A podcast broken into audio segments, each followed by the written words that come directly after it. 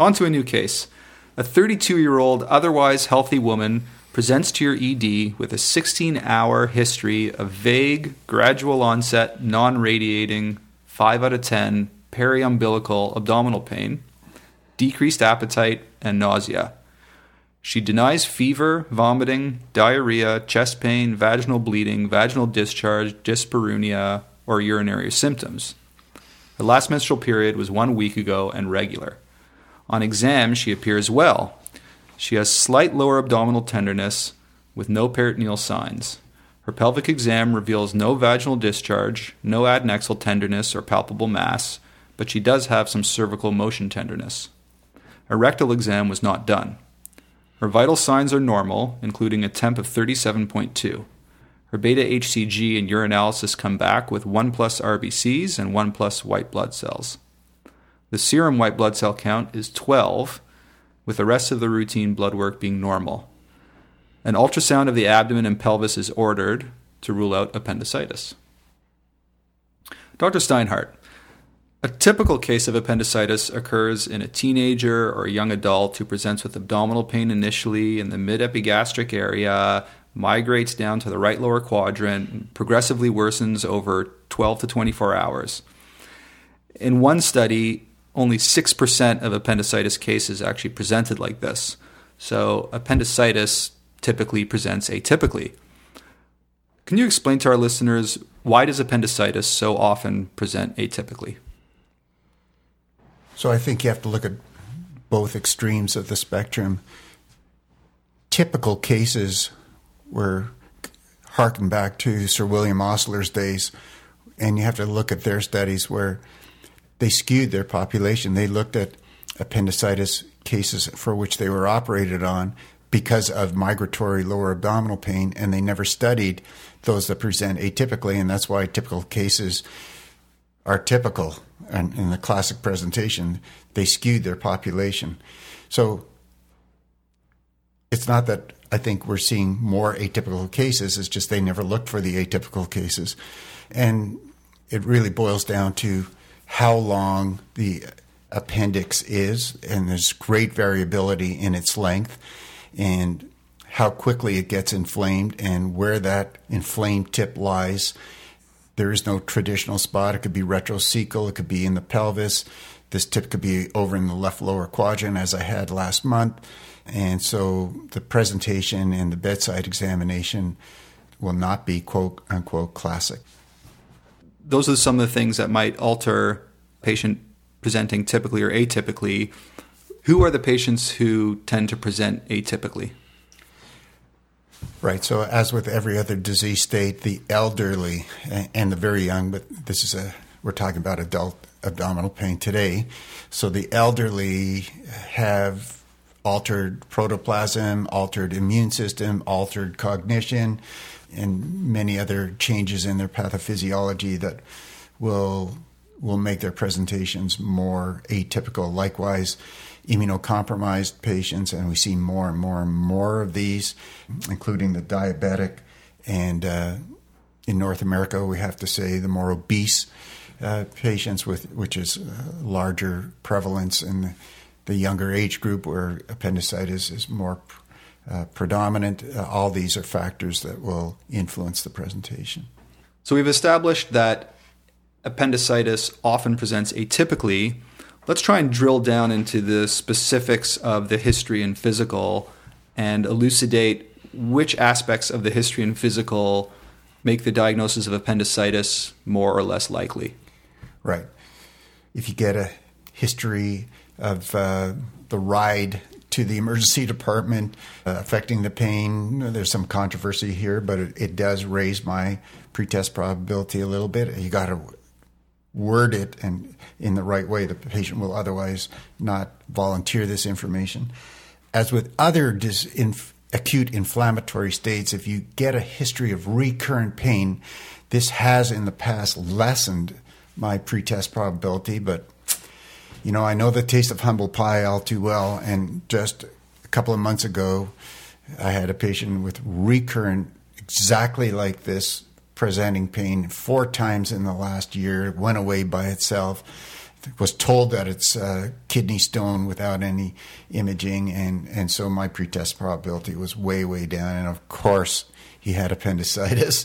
And of course, we see this now more and more frequently uh, recurrent append- appendicitis. And so I would not lessen my pretest probability for an acute process, in this case appendicitis, just because they say that they had this pain before and it, and it, and it went away.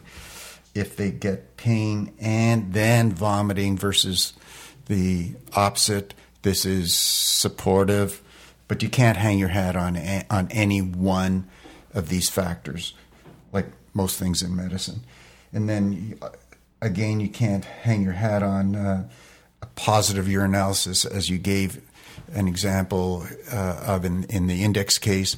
This can be a red herring and uh, you can't go automatically to UTI just because you get a positive urinalysis. And then you've got to drop the pants in a male. You just we keep missing torsion because uh, we're so fixed on rule out appendicitis, and in a male, torsion exists. Uh, it more often than not does not present with scrotal pain, those of us in the audience who have a Y chromosome and have the benefits of getting a quote groin injury unquote know that it's not scrotal pain that we feel. It is diffuse abdominal or lower abdominal pain. And you see these in athletes on if you're at the stadium or or or on TV where when they get quote a groin injury, they they come off the ice or the field clutching their abdomen and not their private parts, and and so we keep missing torsion because we're not dropping the pants and examining the external genitalia in, in males. So th- those are the some of the things I look for. So, some of Dr. Steinhart's pearls and pitfalls when it comes to assessing the patient with belly pain for the possibility of appendicitis are that if the pain increases with the bumps on the drive to the ED, that actually increases the likelihood of appendicitis. Statistically speaking, a history of recurrent pain decreases the likelihood of appendicitis, but it doesn't rule it out, so you still need to have appendicitis on your radar for patients with recurrent pain. Pain before vomiting should raise your suspicion for appendicitis, whereas vomiting that started before the pain should decrease your suspicion for appendicitis. A common pitfall is assuming that the urinalysis showing white blood cells is from a UTI and missing the appendicitis that can irritate the ureter and give you a positive urinalysis. Lastly, don't forget to examine the external genitalia in males, as torsion may present with isolated belly pain, and unfortunately, is a diagnosis that we are still occasionally missing with devastating consequences. With the physical exam, in this case, the patient actually had cervical motion tenderness. What's your take on the value of doing rectal and pelvic exams for patients who present with belly pain? So, I think for no other reason, because PID is in your differential of any case uh, of lower abdominal pain in a female, then it behooves you to do endocervical swabs to be sent off for GC and chlamydia. And I don't rely on the urine tests for GC and chlamydia. And so, for no other reason, I think it's valid to do a pelvic exam in these individuals. I think doing the pelvic exam in the female patient with lower abdominal pain is part of the assessment, and it, it drives me crazy when house staff say, Well, I didn't do it because I'm thinking it may be appendicitis.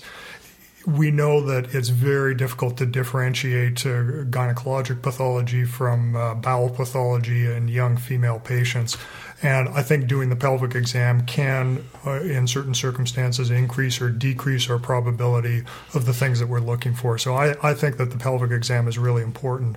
I think that the advent of urine uh, GC and chlamydia tests has, if anything, provided an excuse for people not to do the ex- exams. And I think that that's a, a negative thing. We're, we're doctors, we need to uh, actually examine the patients, and a pelvic exam is really important rectal exams in the setting of belly pain, there there aren't a lot of circumstances where I think it gives me a lot of useful information. One that I might add where I will do it is if I've got a male patient where I'm thinking prostatitis might be in the differential diagnosis for low belly pain, uh, I will do a rectal exam certainly in those patients. Let's move on to decision rules for appendicitis. There have been a multitude of clinical decision rules developed to help us with our pretest probability and imaging decision making for appendicitis. There's the Alvarado score, which can be remembered by the mnemonic MANTRELS. There's the appendicitis inflammatory response score. These scores include things like migration of pain to the right lower quadrant, anorexia, nausea, vomiting, tenderness in the right lower quadrant, rebound pain, fever, leukocytosis with left shift, as well as elevated CRP. What is your take on these scores? Should we be using them to help us decide who needs imaging, who can be sent home and forego imaging, and who needs to get a surgery consult? So, given my clinical role in the emergency department doing uh, QA and and as a, a deputy director, I am, in general, in favor of things that help to standardize care and uh, using protocols to reduce variability and improve the care in our emergency departments. But the caveat for that is that there has to be good evidence to support that sort of protocolization and, and standardization of care the idea of a clinical score that could help identify low risk groups who could be spared any further workup is clinically really appealing when it when it comes to appendicitis. I think Alvarado has been around for a long time. This score was first derived back in 1986, which was a long time before we were doing uh, multivariate logistic regression analysis and so forth. And I sort of look at Alvarado as the zombie of medical decision instruments. It should have been dead and buried a long time ago, but it just seems to keep coming back again and again and again. Uh, you mentioned that it can be remembered by the mnemonic MANTRELS. Uh, I'm not sure, maybe you can remember it, but I can't. It's, uh, it's a relatively complex uh, score that's got eight items uh, in it. Uh, it includes migration of pain to the right lower quadrant, anorexia, nausea and vomiting, tenderness in the right lower quadrant, rebound pain, uh, temp greater than 37.3, a leukocytosis greater than 10,000, and uh, a left shift of the white cell count with greater than 75% neutrophils. And there's a modified Alvarado score that removes the left shift component. And that gives you a score either out of 9 or 10, depending what you're using. The idea is that if your score is low, one to four, that appendicitis is unlikely. If it's uh, five or six, uh, appendicitis is possible. And if it's greater than seven, appendicitis is probable. There have been multiple studies over the years looking at Alvarado. Interestingly, they really haven't tended to include prospective ED populations. So there really isn't a lot of evidence in the literature on the applied utility in the ED. And uh, I think that the studies that are out there have shown repeatedly that Alvarado doesn't work terribly well. It underperforms in the elderly based on a 2001 study. It doesn't work as well in women. Uh, in 2011, SickKids did a review looking at the pediatric performance of this that found that the, the studies had pretty varied uh, methodologic quality and they found low sensitivity and specificity. And you know, in kids, certainly you can understand that because it requires them to identify nausea and anorexia and migratory pain, which is not that easy, especially for younger kids to do. Uh, ACEP mentions Alvarado in their 2010 clinical policy on appendicitis, and they do not endorse Alvarado and note that there's uh, conflicting literature on this.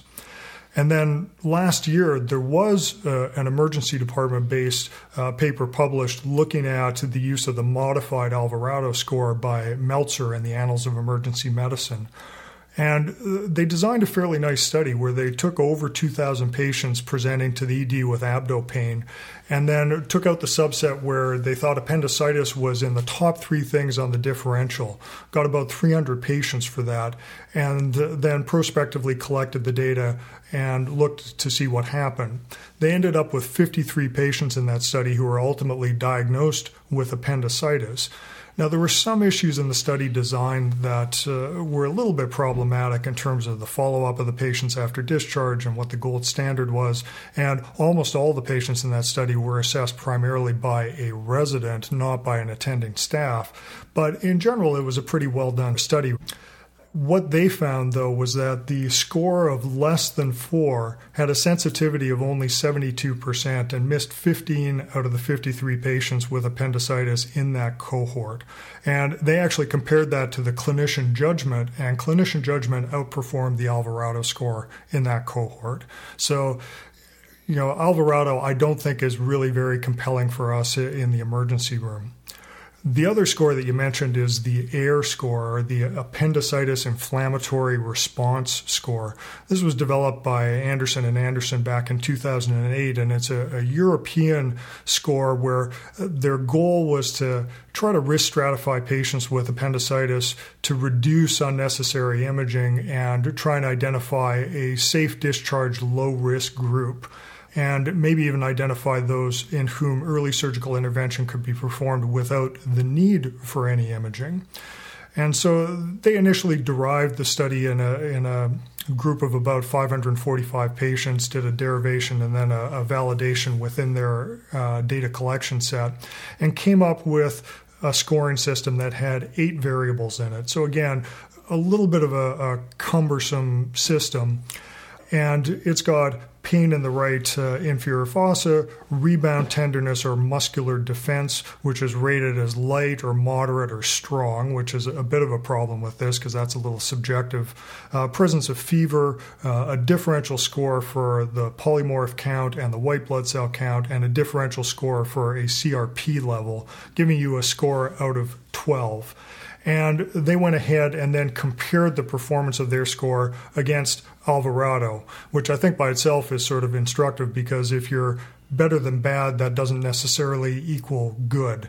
And they did show that they had better ROC characteristics than Alvarado was, but it was still not really clear if this was actually going to be applicable.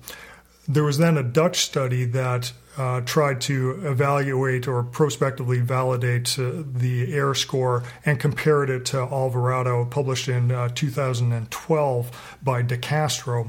And they included 941 patients, including pediatric patients, with a, a fairly high prevalence of appendicitis, about 37 percent. And this was one of the problems. It wasn't really all that applicable to our setting. The patients were assessed not by emergency department staff, but by a senior surgical resident.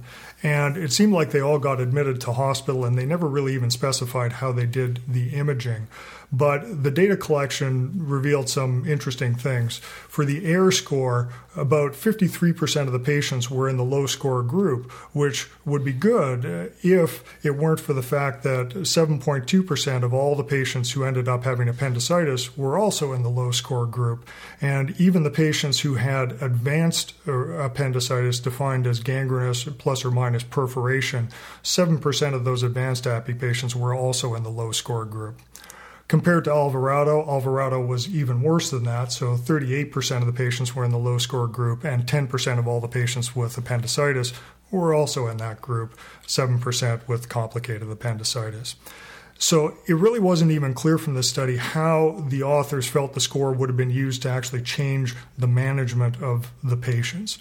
So I don't think really that there's any evidence right now that these types of scoring systems are actually useful for the practicing emergency clinician.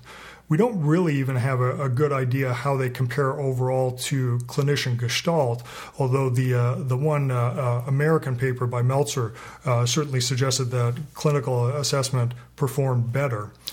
Uh, it could be that our current practice in general actually outperforms these scores. Now, I'm willing to concede that there may be some subtlety to this. And if you work in an environment where everybody who walks through the door and whispers the words abdominal pain gets some kind of imaging done, then maybe having a scoring system like this could be helpful. On the other hand, if you work at a much less test avid environment, this could conceivably actually add to the workup uh, without any real proven patient benefit. So I think these are interesting ideas, and I think we're going to continue to see research around this.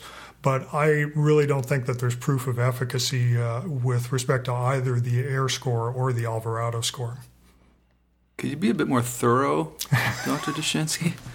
So there you have it, Dr. Dushenski's incredible analysis of the two most popular appendicitis decision rules. The bottom line is that if you work in a place where everyone with a belly gets imaging, then these scores might be useful in helping reducing that imaging, the length of stay of the patient, and hopefully reducing the rate of cancer, etc. If you work in a place where your docs are generally more discerning with ordering imaging for patients with belly pain and instead opt for direct consultation with the obvious cases and observation and reassessment and maybe even discharge home to return for the patients who are low risk for appendicitis, then these scores probably don't help you much. So I'd like to say, in, in, where I practice, we have a protocol agreed upon between general surgery and the ER, where when the staff clinician uh, has high probability for appendicitis in a male less than 40 years of age, then uh, no imaging is necessary, and that uh, the general surgery uh, people are to accept this patient into their service without any further imaging. Yeah, just the other month I had a patient who was quite sick with appendicitis. It was a, a young male patient who I called the surgeon. The surgeon has been practicing for about 35 years. And uh, just like in the old days, just took the patient straight to the OR without any imaging. Yeah. Yeah, it, you know, it does still happen. And, and I do consult surgery, uh, especially in that category of patient, the, the male patient with good story, good exam. Uh, I'll ask them to come and see the patient primarily. Now, I work in a teaching center where we don't have the type of protocol that, that Brian has, and so we always have residents responding initially. And uh, I've always been a little bit surprised at the variability in the response. There's some people who just say, no, absolutely not, get some imaging, uh, and I'll see the patient then. But there are residents who will come down and assess the patient, and they have taken patients directly to the OR without any further imaging or, or workup. So uh, I, I, think that this is an issue that's still relevant for us in emergency medicine, and we shouldn't necessarily feel that everybody has to get imaged.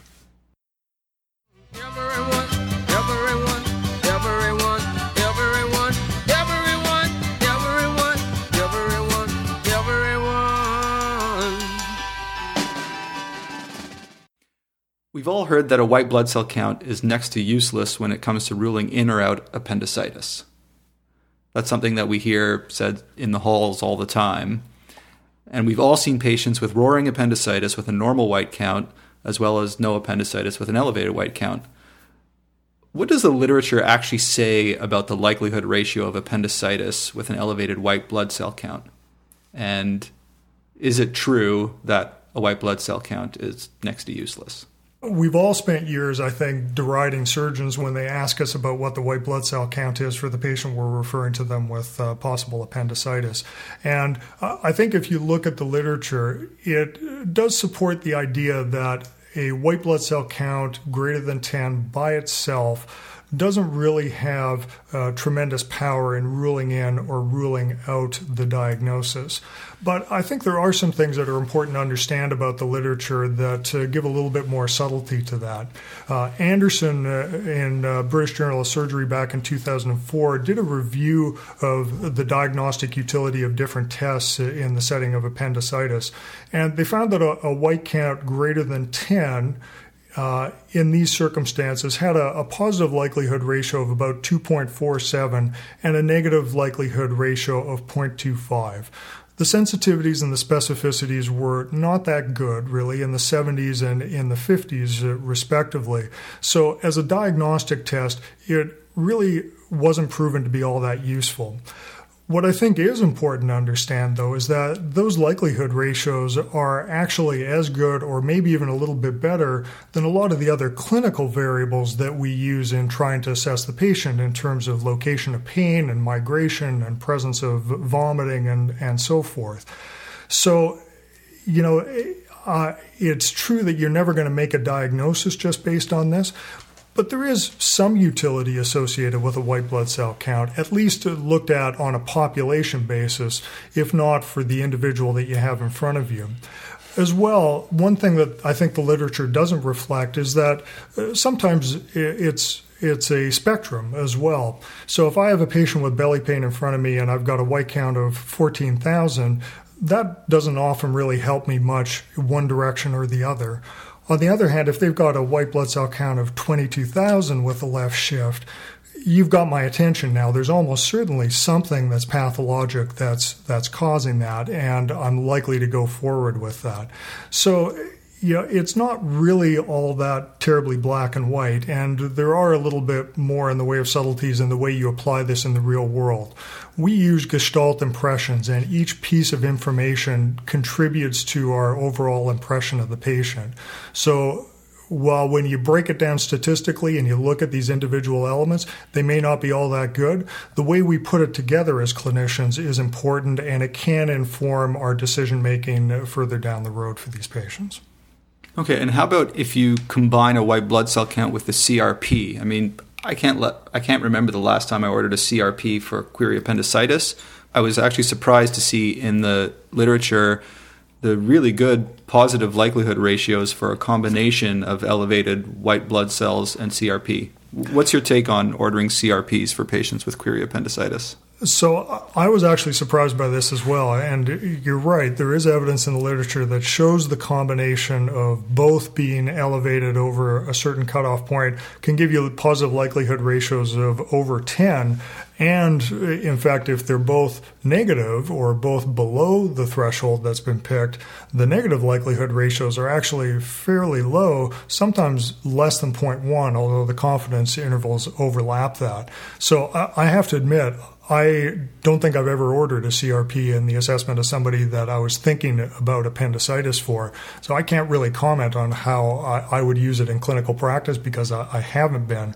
But uh, the evidence in the literature is uh, sort of interesting, actually, and I, I think that's something that uh, we'll probably be following as as it develops.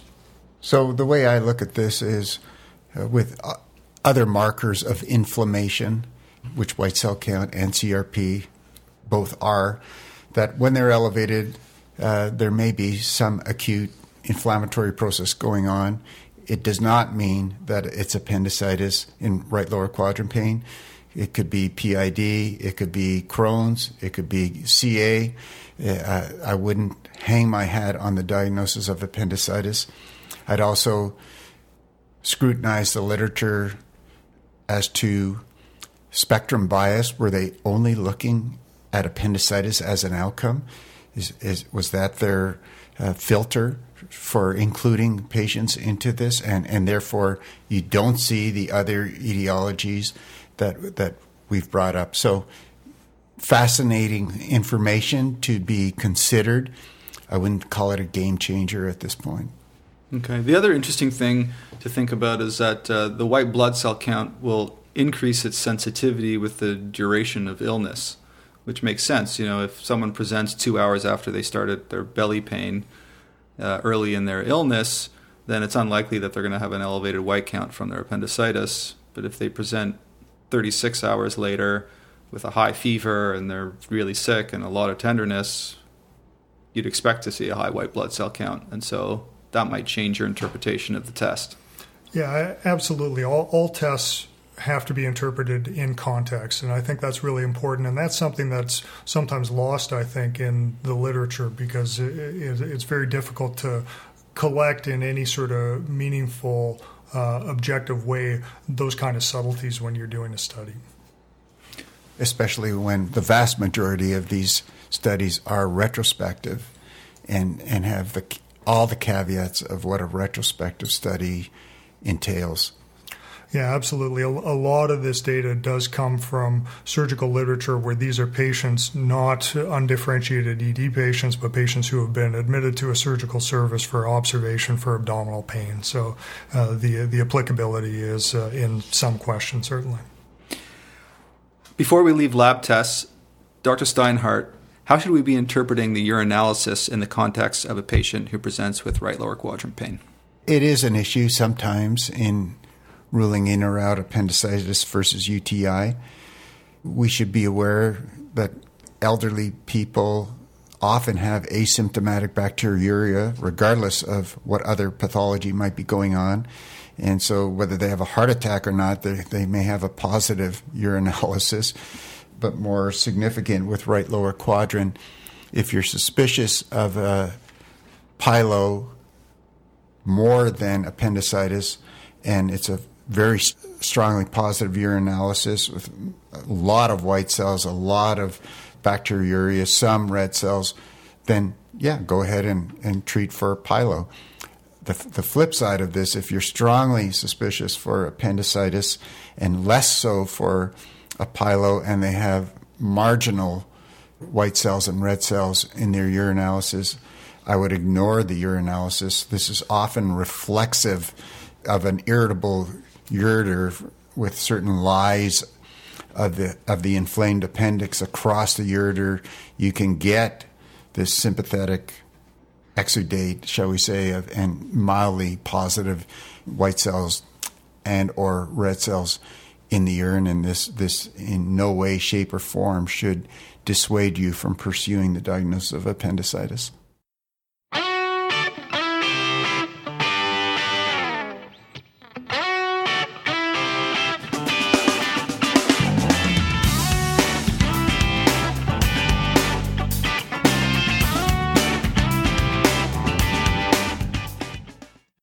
We all want to avoid a patient's appendicitis perforating because it means one or two weeks in the hospital versus one or two days. It means prolonged antibiotics, a small but significant mortality rate, etc. Is it safe to delay imaging for appendicitis until the morning? In other words, is there a significant risk of perforation if you don't get imaging on a timely basis and get the patient operated on in a timely manner? In my earlier days, we would uh, make a clinical diagnosis of appendicitis in the middle of the night, and the staff surgeon would come in and operate, period. Now we've gone to the other extreme where we are delaying these patients to get their appropriate uh, surgical intervention. There are studies that support this, and there are studies that do not support this, but the, the surgical community, I think, uh, by and large, tends to adhere to delayed appendectomy given the time of night, given uh, the feasibility of getting to the operating room. We now know how tight and constraints uh, OR time is. The studies are retrospective, and as I alluded to previously, these are fraught with uh, biases. You can imagine for, first of all, they look at ICD scores for appendectomy, and so you're only looking at patients who had gone to appendectomy typically. Um, they are looking at ER charts written by uh, clinicians who, one, don't know how to write, two, are rushed for time and put down marginal information at best.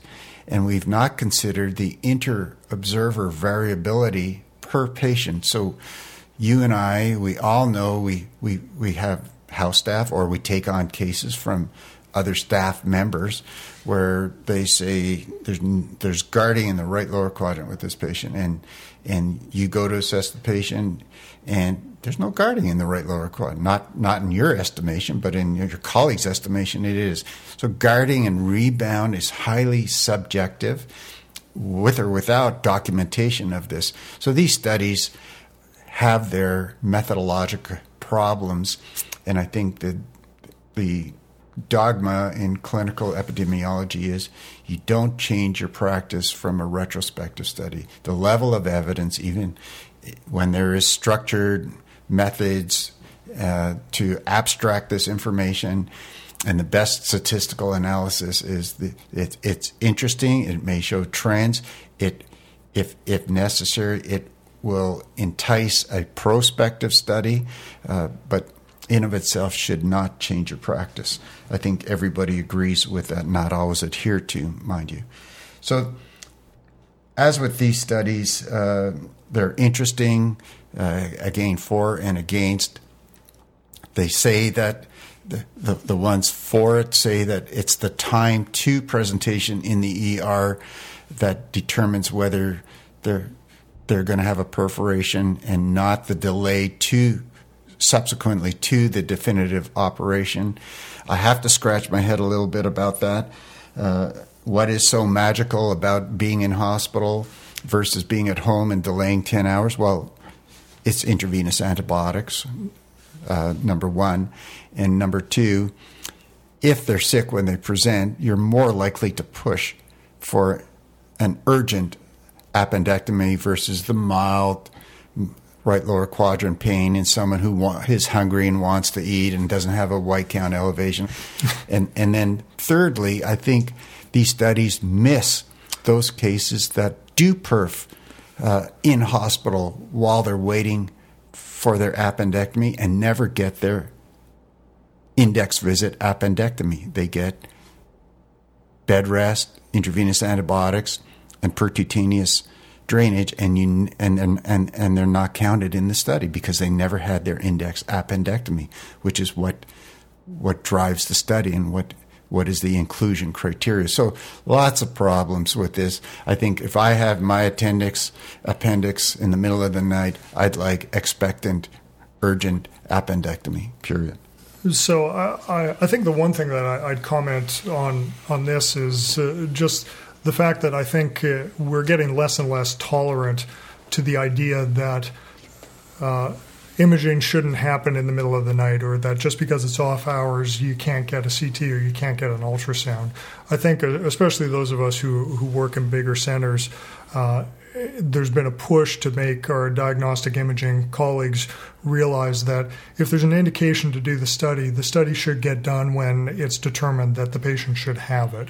And uh, I think that this has been a positive direction in emergency medicine. So, while I, I, agree with Brian that the literature around what the delays mean and, and so forth in, in the context of the patient is difficult to interpret, uh, I think if as a clinician you've decided that this is something that you have to investigate to rule it in or rule it out, the patient should just get the study. And we really shouldn't be talking about whether or not there should be delays or not. This is an issue of access, and this is something that we've got to work on with uh, our, our medical imaging colleagues.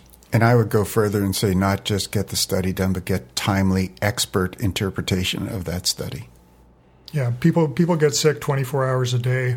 Uh, lots of doctors work 24 hours a day. We certainly do in looking after patients, and not being able to get the information that we need reliably interpreted just because it's nighttime doesn't really wash. And especially in the uh, in the setting where teleradiology is is possible, I think there's less and less excuse to not have an expert interpretation uh, when you need it.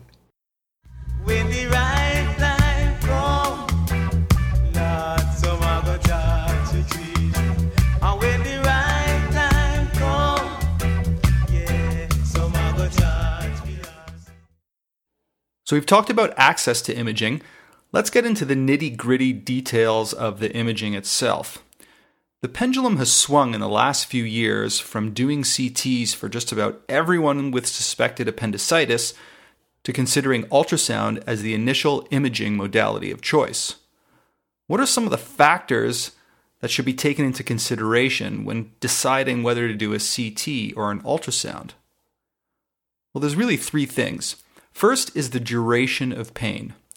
The sensitivity of CT does not change over time from the onset of pain, whereas the ultrasound becomes more and more sensitive over time as the disease progresses. Ultrasound sensitivity increases linearly with duration of pain between less than 12 hours and up to 72 hours. So, if you get a patient that's had five hours of abdominal pain, ultrasound is likely to be very insensitive whereas CT will be quite sensitive, as opposed to the patient who presents after three days, where ultrasound sensitivity will approach that of CTs. The next factor to consider is who's reading the ultrasound. As all of us who do point of care ultrasound know, the more experience you have doing it, the better you get at it. And does your center do a lot of ultrasounds for appy? One study showed that the centers who do more ultrasounds for appendicitis have better overall sensitivity for appendicitis, which makes sense. The last factor to consider in deciding whether to do an ultrasound or a CT is the patient's body habitus. CT's accuracy is increased in obese patients, while ultrasound accuracy is increased in slim patients. So, again, the three factors to consider when you're deciding whether to do an ultrasound or a CT to rule out appendicitis is first the duration of symptoms from the onset of pain, who's reading the ultrasound, in other words, does your center do a lot of ultrasounds for appendicitis? And thirdly, the patient's body habitus. Next, we're going to get into some numbers about the accuracy of ultrasound for ruling out appendicitis. So, if the accuracy of clinical gestalt is somewhere between 75 and 90% for appendicitis, how does that compare to the accuracy of ultrasound and CT for appendicitis? Looking at uh, ultrasound for appendicitis is uh, is a little bit challenging when you look at the literature. Uh, there's a, a, lot of heterogeneity in the studies, and it's something that I, I think is really in evolution right now in terms of the assessment of appendicitis in particular. If you look at uh, meta analyses and reviews of the literature trying to establish what the sensitivity of ultrasound is, the estimates are really widely ranging from as low as uh, 44% to as high as uh, uh the high 90s or 100% with a, a specificity that actually has a, a, similarly wide range, sometimes as low as in the 40s and sometimes as high as in the high 90s. And uh, I think in a lot of ways that reflects some of the differences between ultrasound and CT scan. You know, for CT scan, you get the patient on the gantry and you've got contrast or not, and you set up the study and away it goes. And there aren't a lot of vari- variables that affect the quality of the study that you get. And then it's just the interpretation component. Whereas for ultrasound, there's a big element of image acquisition that's important for it. It's very dependent on operator skill.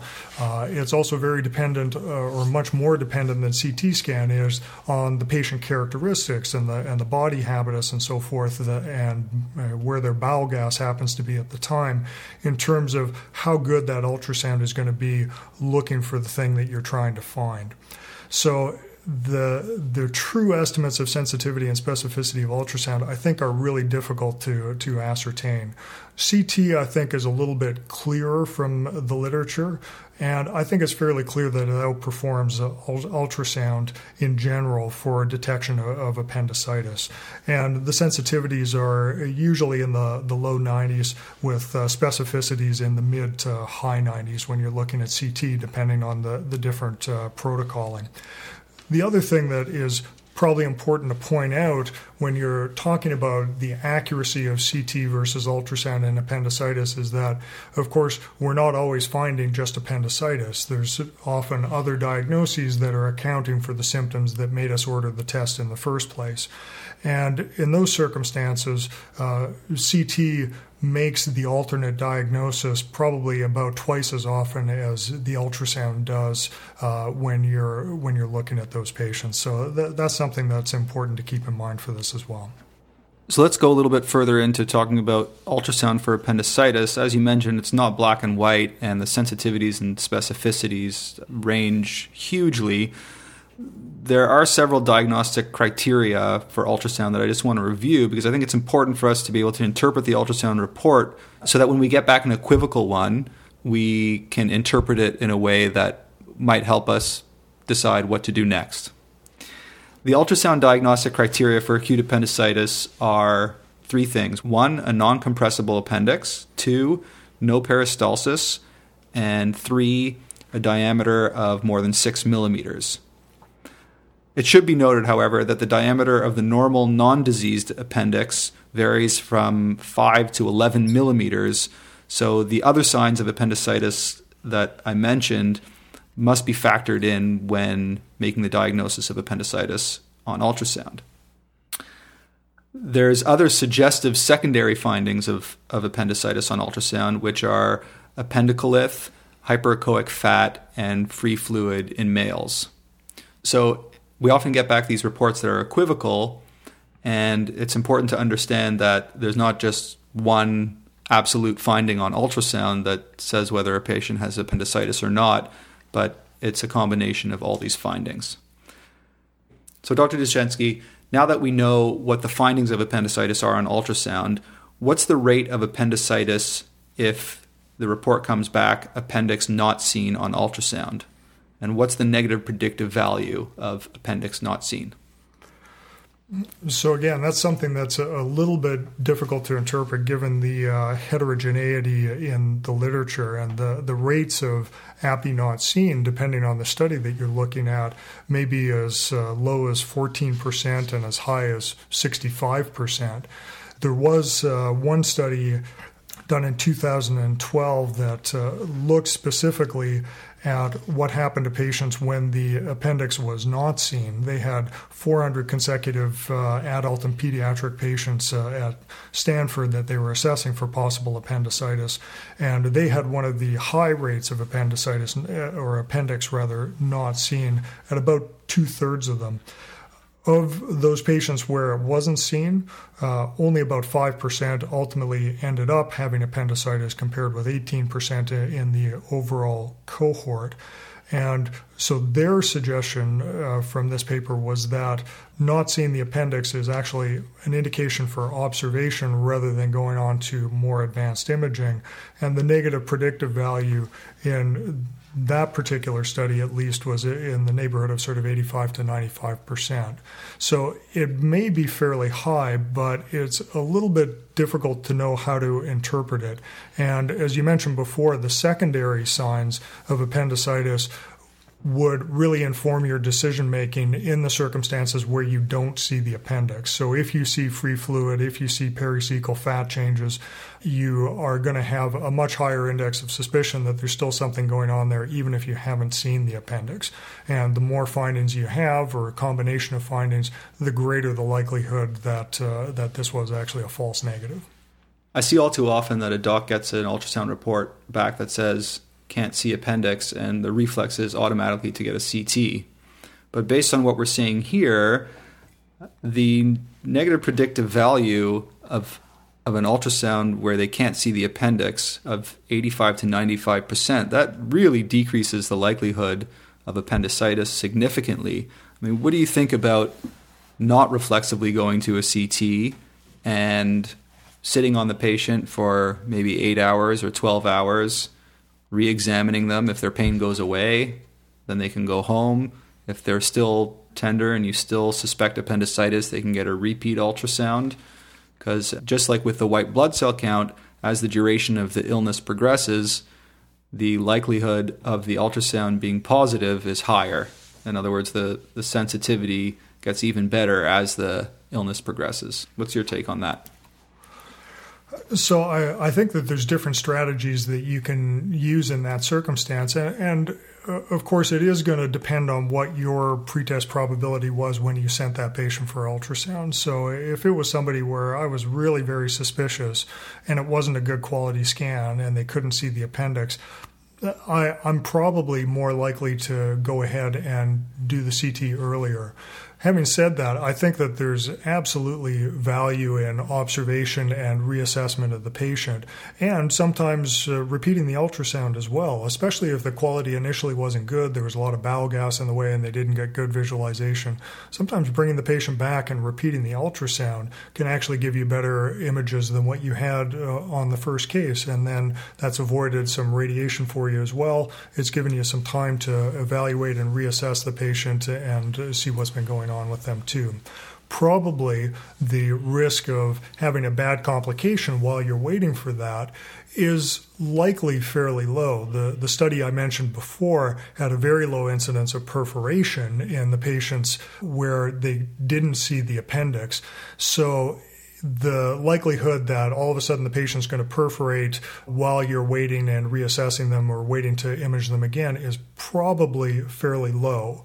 So that's likely a, a safe and, and fairly reasonable strategy, I think, to use. So, while we were discussing before, it's unclear whether perforation rates actually go up with a delay in diagnosis, specifically in the patient that has an ultrasound where they can't see the appendix, those patients have a very low rate of perforation, and so observing those patients is generally a safe thing to do. I would agree that the challenge is where do you park this patient for six, eight hours while you're waiting, and those those in the audience who have the advantage of observation unit. We in Canada rarely have that structure in order to take advantage of, but but certainly that would be uh, a, a plus for these patients. Yeah, I, I think that you know there is some evidence in the literature that there's value in repeat observation, repeat physical exam, sometimes repeating lab work on these patients as well, where the diagnosis isn't uh, immediately clear. And I agree with Brian. This is a, an area where sometimes what we know from the literature kind of butts up against the realities of, of, clinical practice. And certainly for those of us around this table, we don't work in places where we sit around with our feet up on the desk drinking coffee, looking at a bunch of empty stretchers in our department very often. I think there's a lot of fairly significant disincentives, unfortunately, in our system where we're working to holding on to patients and observing them, at least under the, the supervision of the emergency physician we have all kinds of pressures uh, on us in terms of uh, bed flow, patient flow, wait times targets that we're trying to meet. Not to mention the idea that often you'll have to hand these patients over to one of our colleagues, and there's reluctance to hand patients over and to take patients over and, and hand off as well. And that's not necessarily the best thing for the patient, but I, I think it's a reality of the way that we're practicing.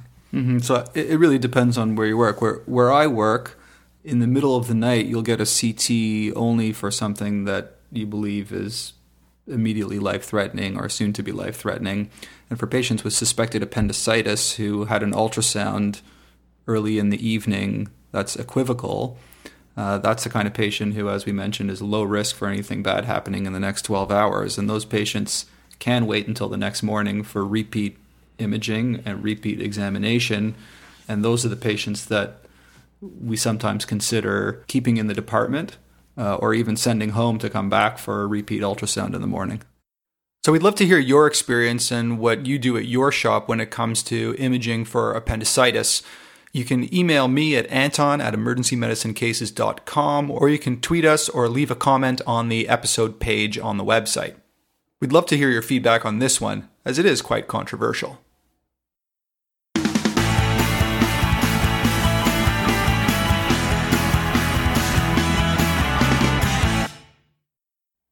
So let's move on to talking about CT in particular. If you do end up ordering a CT for suspected appendicitis, what kind of CT do you order? There's the plain CT of the abdomen, there's CT abdomen with IV contrast, there's CT abdomen with oral contrast, there's CT abdomen with IV and oral, there's CT with IV and rectal contrast, or there's the limited plain CT just of the right lower quadrant which of these CTs should we be ordering in what situations? So there's a bit of controversy here in the ER literature and the radiology literature as to what is enough to rule in or out appendicitis. In the ER literature, we feel non contrast CT should be enough. And the radiologists, on the other hand, like to get a contrast CT. Uh, the problem, of course, is this then, for oral contrast, is waiting for transit time of a, at least one hour to get this oral contrast down to the area of the appendix. They want to know whether dye rolls into the appendiceal lumen or not.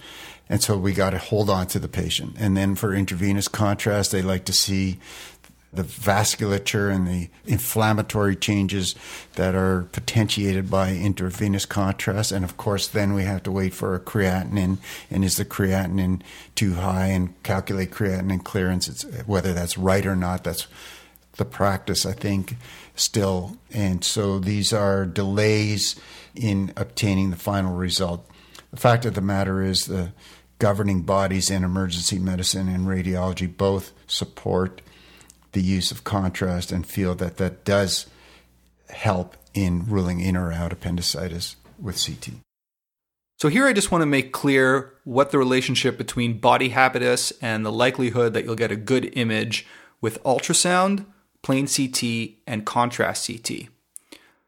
When it comes to ultrasound versus plain CT, ultrasound is not very good when it comes to obese patients, and CT is not very good when it comes to very slim patients. Now, when you throw CT contrast into the mix, it makes it a little bit more complicated. contrast is preferred by radiologists in the extremes of body habitus. So, in a very, very skinny patient where plain CT isn't that great, they might want to throw in contrast. And in the patient who's extremely obese, they also might want to throw in contrast. So, all this talk about CT does CT decrease the negative appendectomy rate? And does CT decrease the perforation rate? I mean, by doing all these CTs, is it actually changing our outcomes? So you certainly hope that lots of CTs would decrease the negative appendectomy rate. Uh, surprisingly, the literature around this is uh, somewhat varied and uh, occasionally a- actually conflicting. Uh, there are a number of uh, published papers out there that show that the rate of negative appendectomy does drop. A lot of these are single institution studies, although some of them have been statewide. Interestingly, a lot of the difference in negative appendectomy rate is attributable to cases where it's females, and it hasn't really affected the negative appy rate in men all that much. So it's really determining alternate diagnoses and whether or not that's more significant in women. In terms of uh, decreasing the perforation rate, that's actually not really all that clear from the literature. Of course, doing CTs increases the time to treatment. So, in theory, that may increase the, the perforation rate, but there really isn't anything definitive uh, that I could find from the literature that answered that question. So, while there's no great evidence that CTs actually decrease the negative appendectomy rate or decrease the perforation rate, the literature does note that in males, the negative appendectomy rate is probably not decreased by doing more CTs. Whereas in women, the negative appendectomy rate probably is decreased by doing more CTs. So, next time you're in the situation where you're thinking about appendicitis and you're wondering whether to do a CT or not, you might want to take this into consideration.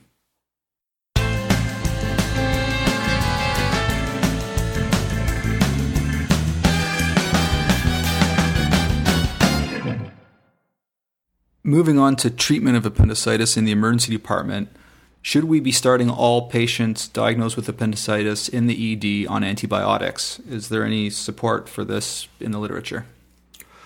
So there really isn't good evidence to support routinely starting antibiotics on patients in the emergency department with appendicitis. Now, of course, there's caveats to that. If you've got a sick patient who's got a perforated appendicitis or diffuse frank peritonitis, or you're concerned that they're septic with appy as the source, of course, you're going to start those patients on antibiotics. But uncomplicated appendicitis does not routinely need antibiotics at the time of diagnosis. What they need is antibiotics at the time of surgery in order to decrease the perioperative complication rate. So they should get a dose of antibiotics within uh, an hour of knife hitting skin, basically. Okay, so what about the patient who's waiting overnight, for example, for an ultrasound or a CT in the morning? Do those patients need IV antibiotics while they're waiting? I'm not aware that there's any literature to support or refute that one way or the other.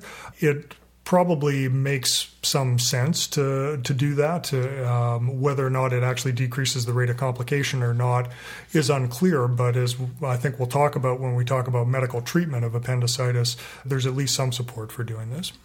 Okay, yeah. So that leads us to the next question: Is there's been some literature in the last few years about non surgical treatment for appendicitis, i.e., medical management. What does the literature say comparing non surgical versus surgical management of appendicitis, and how should we translate that into our clinical practice? I think this is actually an, an interesting area in the literature. Uh, one of one of the first things that I'll say is when we talk about medical treatment of appendicitis, we're not talking about the patient who has a large abscess or phlegmon who the surgeons have decided is too high risk to go to the operating room. We know that those types of patients actually have an increased risk of perioperative complication if you do take them to the OR early. So those ones are often treated with percutaneous drainage and IV antibiotics and then oral antibiotics and, and have uh, elective appendectomies in the future what we're really talking about here is the patient who has uh, appendicitis diagnosed and then is treated just with oral antibiotics rather than being taken to the operating room.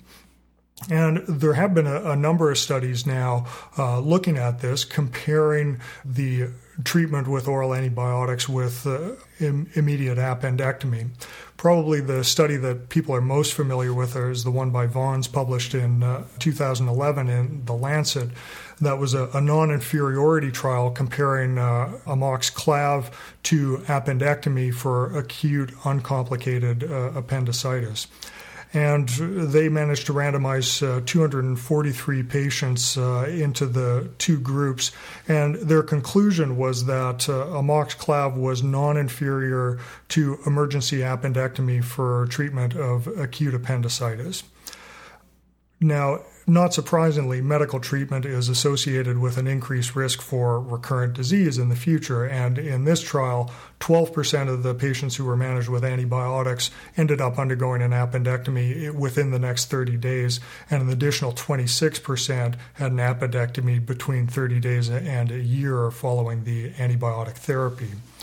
There has been a meta analysis uh, published by Mason as well in uh, surgical infection in 2012, looking at the five randomized trials that have compared antibiotic therapy with appendectomy. And their conclusion was that the benefit of conservative treatment is really around the fact that it decreases the perioperative morbidity associated with appendectomy. So they found that there was a 46% reduction in complications in terms of less pain, less disability, and so forth uh, compared with routine appendectomy. But for overall treatment failure, the summary point estimates really favored appendectomy with about a 40% failure rate for antibiotics uh, versus uh, appendectomy. I think there's been debate around whether these studies have had any ability to distinguish which patients would benefit most from conservative therapy and which of those patients are likely to benefit more from surgical intervention. And I think identifying what patient characteristics are more likely to benefit from one treatment or the other will be an area of future research uh, around this with respect to pediatrics in this, there really isn't very much uh, good data out there to help guide us as to whether or not this is a, an appropriate treatment for kids, but I'm sure that that will be coming. And there are some controversies around this where there are questions that uh, really haven't been answered. If you look at the rate of recurrence, uh, you have to look at what, what are the overall costs to the individual and to society in terms of uh, the fairly high rate of subsequent appendectomy and whether or not there's might be an advantage even to waiting to do an appendectomy on an elective basis there's things that we don't really know about what happens to patients who are treated medically. Do they develop adhesions that uh, might be more of a problem in the future? For female patients, of course, if they've got an inflammatory problem in the pelvis that uh, maybe is undertreated or has a longer course of treatment, does that represent something like a fertility risk? And uh, we don't really understand these things yet probably the best candidates for medical therapy of appendicitis are the ones who are early in their course, they're non perforated, they're less than 24 hours from the onset of the symptoms. And it would seem to make physiologic sense that uh, the ones who don't have appendicoliths or a mass or a foreign body or anything that's causing an obstruction of the appendix that's likely to be persistent. But there really isn't enough evidence for now to be definitive around that. So the bottom line is the, the choice of conservative versus operative treatment, I think at this point is one that the emergency physician is not going to be making. This should be something that should be done in consultation with a surgeon. I think for the most part, uh, the surgeons are wary of uh, the evidence of a fecalith in this, and particularly an appendicolith obstructing the lumen of the appendix. That this traditionally is thought to be a much greater incidence of going on to complicated appendicitis and not resolving with antibiotic therapy. There is newer evidence that challenges that dogma, but I think still by and large, if we see an appendicolith on imaging, that the surgeons will, will vote for early appendectomy. So while this is a decision that ultimately the surgeon is going to make, it's good for us to be up on the kind of decision making that they need to do for our patients. The bottom line is that probably the best candidates for medical therapy are adults with an appendicitis that's early in the course, non perforated, less than 24 hours, and don't have an appendicolith, a foreign body, or mass causing persistent obstruction of the appendix. We'll need some further studies on this to clarify the exact role of medical therapy in appendicitis. So let's review the take home points for appendicitis. First, the Alvarado score has limitations in that it performs poorly in the elderly, in pediatrics, and in women, which are precisely the patients that we might need help making clinical decisions on. And the appendicitis inflammatory response score isn't much better than the Alvarado score. Clinical assessment may actually outperform these scores. What about the white blood cell count when it comes to appendicitis? Is it helpful? Well, while the EM community in general doesn't put much weight on the white blood cell count in acute appendicitis, a white blood cell count of more than 10 does have a positive likelihood ratio of 2.42 and a negative likelihood ratio of 0.25, which isn't great, but compared to clinical variables, it's not bad. And patients with a very high white blood cell count, like 22,000 for example, especially if they have a left shift, should increase your suspicion for appendicitis in the right clinical setting. And what about CRP? Not too many docs order CRPs for patients with query appendicitis, but the literature does show that a markedly elevated CRP and white blood cell combination has a very high positive likelihood ratio, and a normal white blood cell count and normal CRP have a very low negative likelihood ratio. Again, the clinical setting needs to be taken into account, and remember that these studies suffer from spectrum bias. One of the key themes from this episode was that the duration of illness is an important factor to take into consideration when assessing patients with appendicitis. As time goes on, the clinical findings will become more sensitive, as well as the white blood cell count and the ultrasound. Well, what about imaging for appendicitis? Even though the sensitivities and specificities are all over the map, ultrasound should be considered to be the first line imaging modality in young, non obese patients whose duration of illness has been more than 12 hours. One option, if you get back an equivocal ultrasound report, is to observe the patient for 8 to 12 hours or send them home to return for a reassessment in 8 to 12 hours, and at that time, re examine them and repeat the ultrasound if you still have a suspicion for appendicitis. Remember that CT will make an alternate diagnosis at twice the rate of an ultrasound. So if you suspect that there might be an alternate diagnosis, you might want to consider CT over ultrasound. Does the increasing use of CT for diagnosing appendicitis decrease the negative appendectomy rate? Well, in women it does, but not for men. And what about the use of antibiotics for appendicitis? There's no good evidence to routinely start patients on antibiotics with uncomplicated appendicitis in the emergency department. They do need antibiotics just before they go to the OR. If you're keeping a patient overnight to wait for imaging, it makes sense to start them on antibiotics in the interim. And what about conservative management with antibiotics versus surgery for appendicitis in general? Well, the big study in 2011 in The Lancet comparing amox-clav to appendectomy showed that antibiotics were non inferior to surgery for acute appendicitis. Now, medical treatment does increase the chances of recurrent appendicitis, and there is a higher failure rate compared to surgery. On the other hand, patients who are treated medically don't have the operative complications unless they eventually do go on to have an appendectomy. More studies are needed on this subject. For now, appendectomy seems to be favored in most cases of uncomplicated appendicitis.